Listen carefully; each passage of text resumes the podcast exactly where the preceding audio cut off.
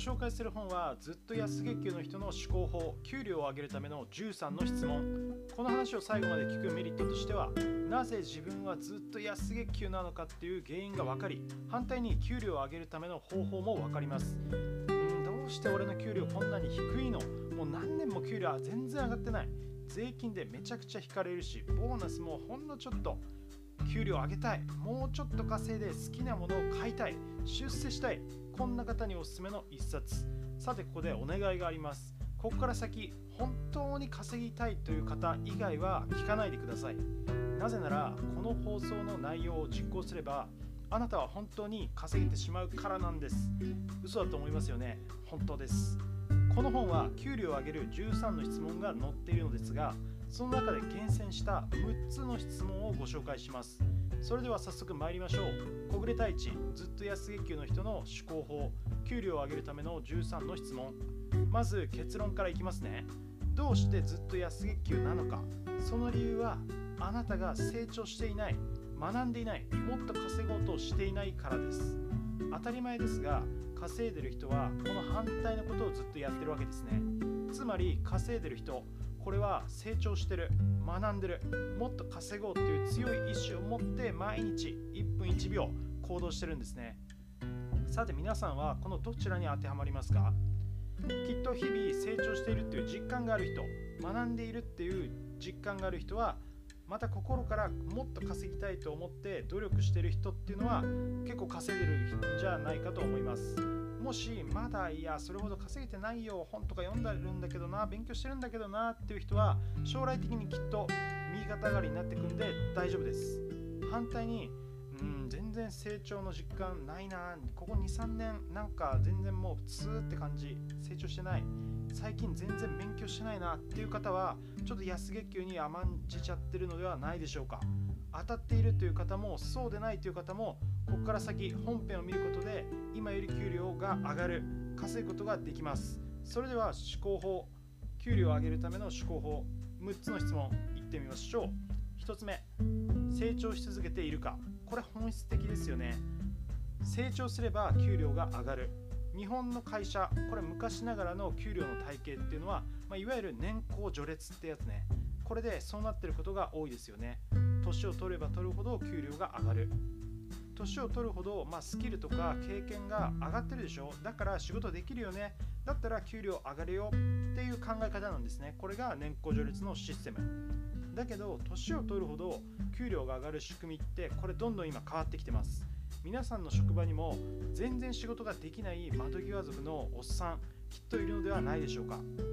若い人の方が、まあ、Zoom でオンラインとかもできるし SNS で PR とかもできるし作業も早い。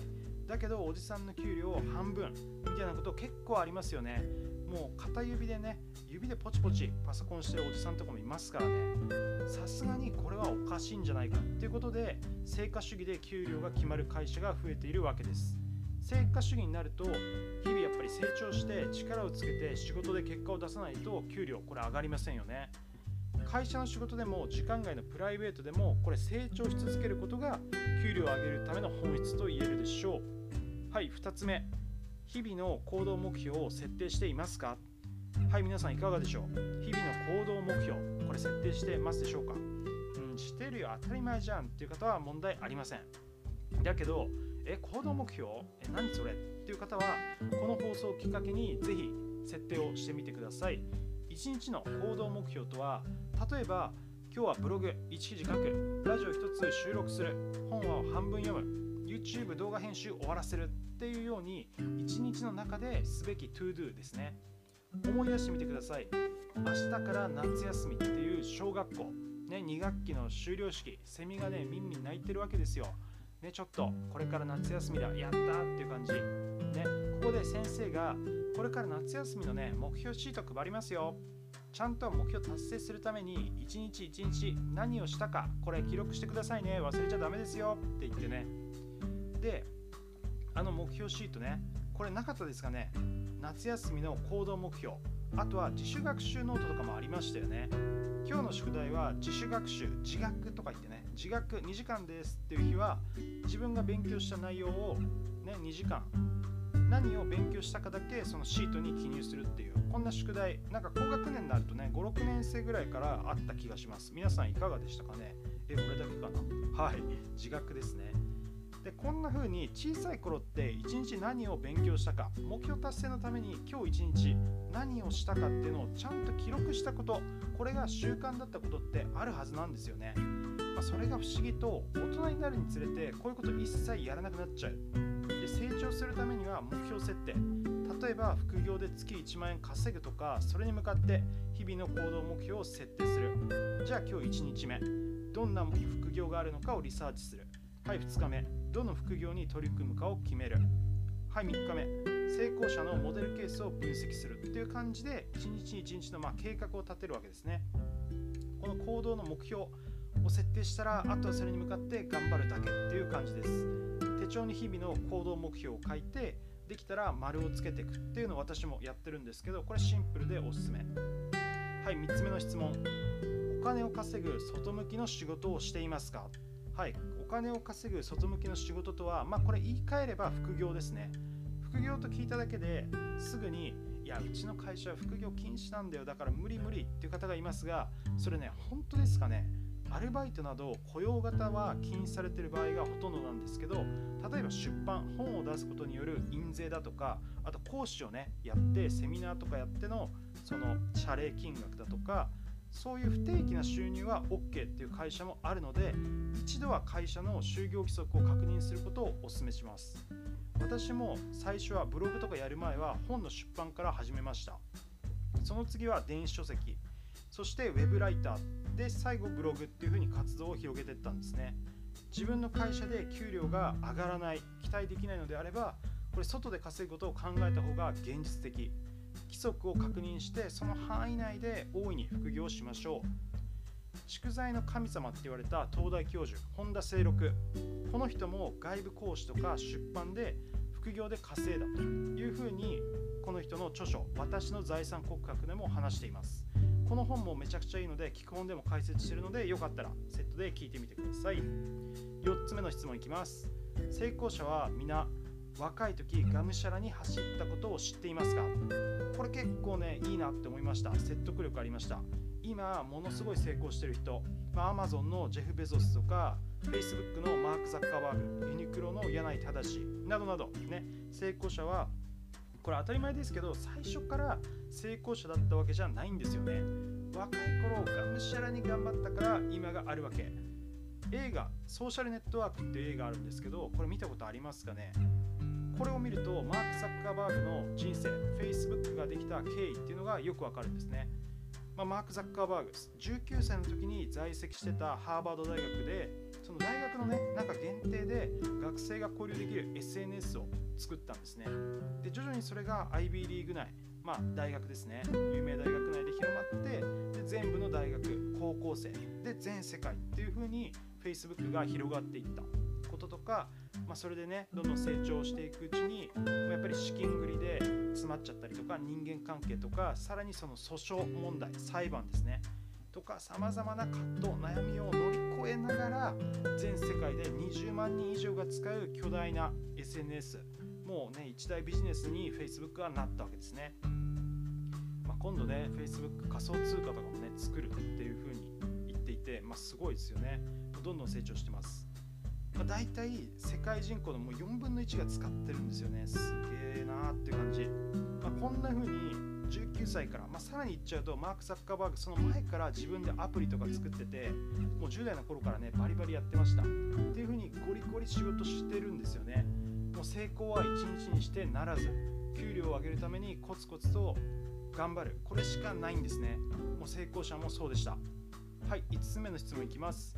自己アピールをしていますがもしここまでのね話を聞いていや自分はね仕事真面目にやってるし本もたくさん読んでるけどいやけどね全然給料上がらないんだよなっていう方もいるかもしれません。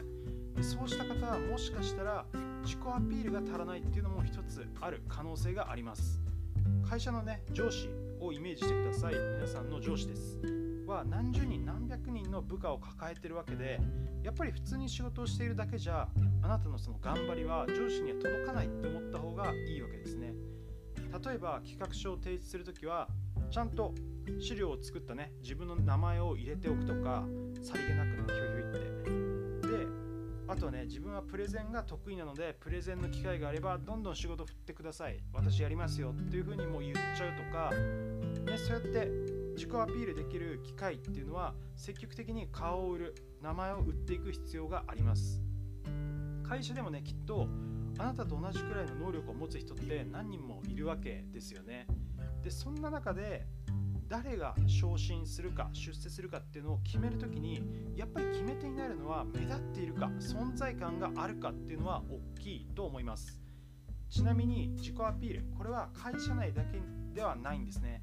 さっきご紹介した副業とか自分のスキル実績はどんどん SNS でアピールしていくべきです。ね Twitter とかそういうとこで私これができますよこういう実績あります。ってやればフォロワーが伸びていく。でそうすればさらに例えばね万が一会社をクビになった時もあ彼は SNS でフォロワーあ1000人超えてたな。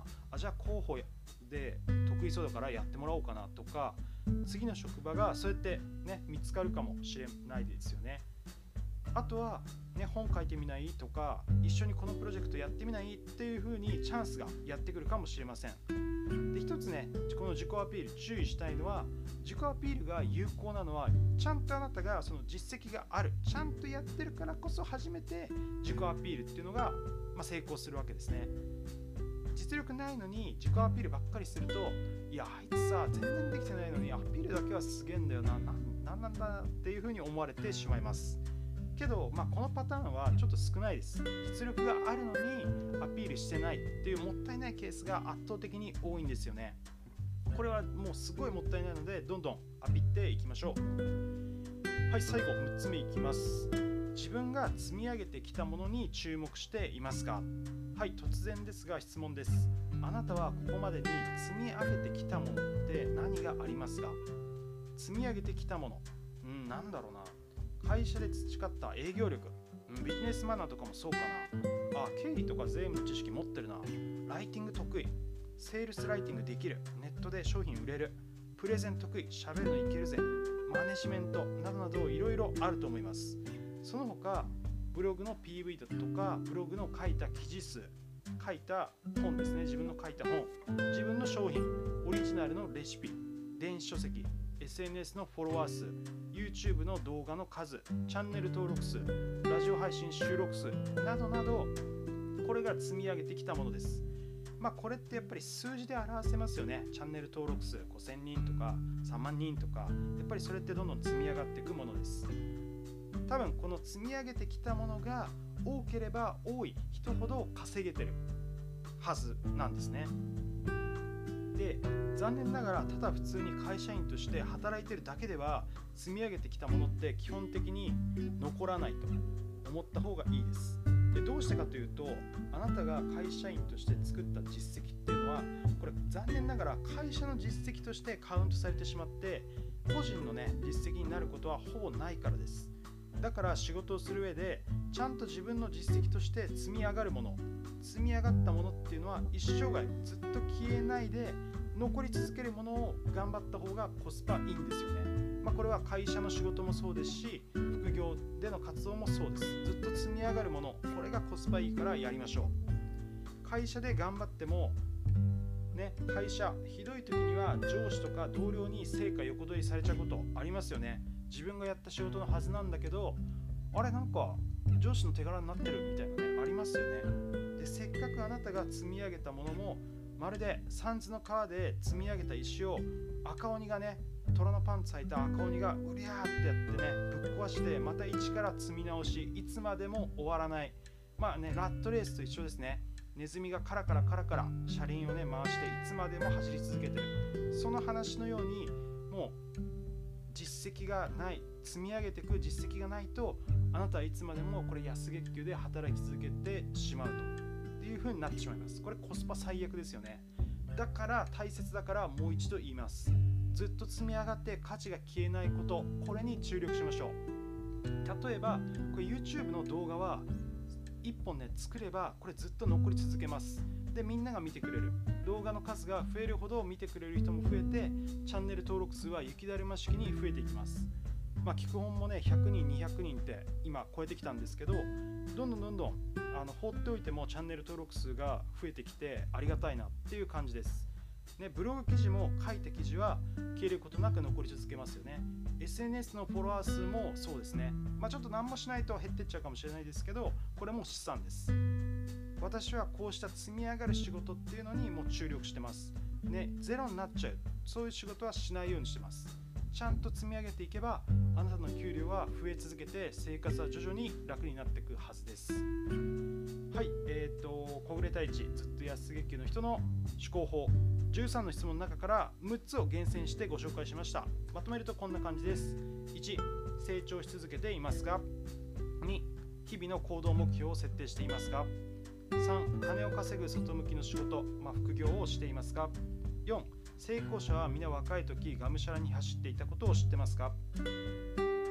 5自己アピールをしていますか。6自分が積み上げてきたものに注目していますか。とこういう内容でした。いかがでしたでしょうか、まあ、小暮太一さんといえばねあの開示の表紙を使った本でをね結構書いていて、まあ、こういった稼ぐっていうことに関して分かりやすく、えー、書いているでぜひ、え、読んでもらえるといいかなって思います。うんそうですね。やっぱりその一番伝えたいのはやっぱ最後の積み上がる仕事をやってった方がいいです。ね、そのストック型というか普段の仕事ってね積み上がっていかないんですよね。普通に。もうまあ、まあ、分かりやすいのがコンビニのアルバイトであれってやっても、まあ、何も残らないですよね。時給で、まあ、800円なりもらって終わり。でスキルあんまり手元に残らない。でそれに対して YouTube の動画とかは1回作ればずっとその動画は残り続けてずっとね見る人に対して価値を提供し続ける。でこういったものに若い時から注力していった方がどんどんどんどん右肩上がりで稼げるっていうような考え方ですね、えー、ぜひ、まあ、これ聞いてる人もしね中学生高校生とかもしいたらもう若い時からこういう仕事の仕方をしていった方がいいと思うので、えー、ぜひさい。そして20代30代40代の人も一緒です。これまでもしね、まあまあ積み上がってないなっていうのがあったらこれからでいいので一緒に頑張って積み上げていきましょう。はい。えーと、聞く本ではこうやってですねビジネス本の解説を分かりやすくしています。さまざまな本マネーだとかあとはね愛とか、まあ、そういういろんな本をね解説してますので、読書好き勉強好きの方はぜひ一緒に勉強できたら嬉しいです。チャンネル登録よろしくお願いします。それではまたお会いしましょう。基本がお届けしました。どうもありがとうございました。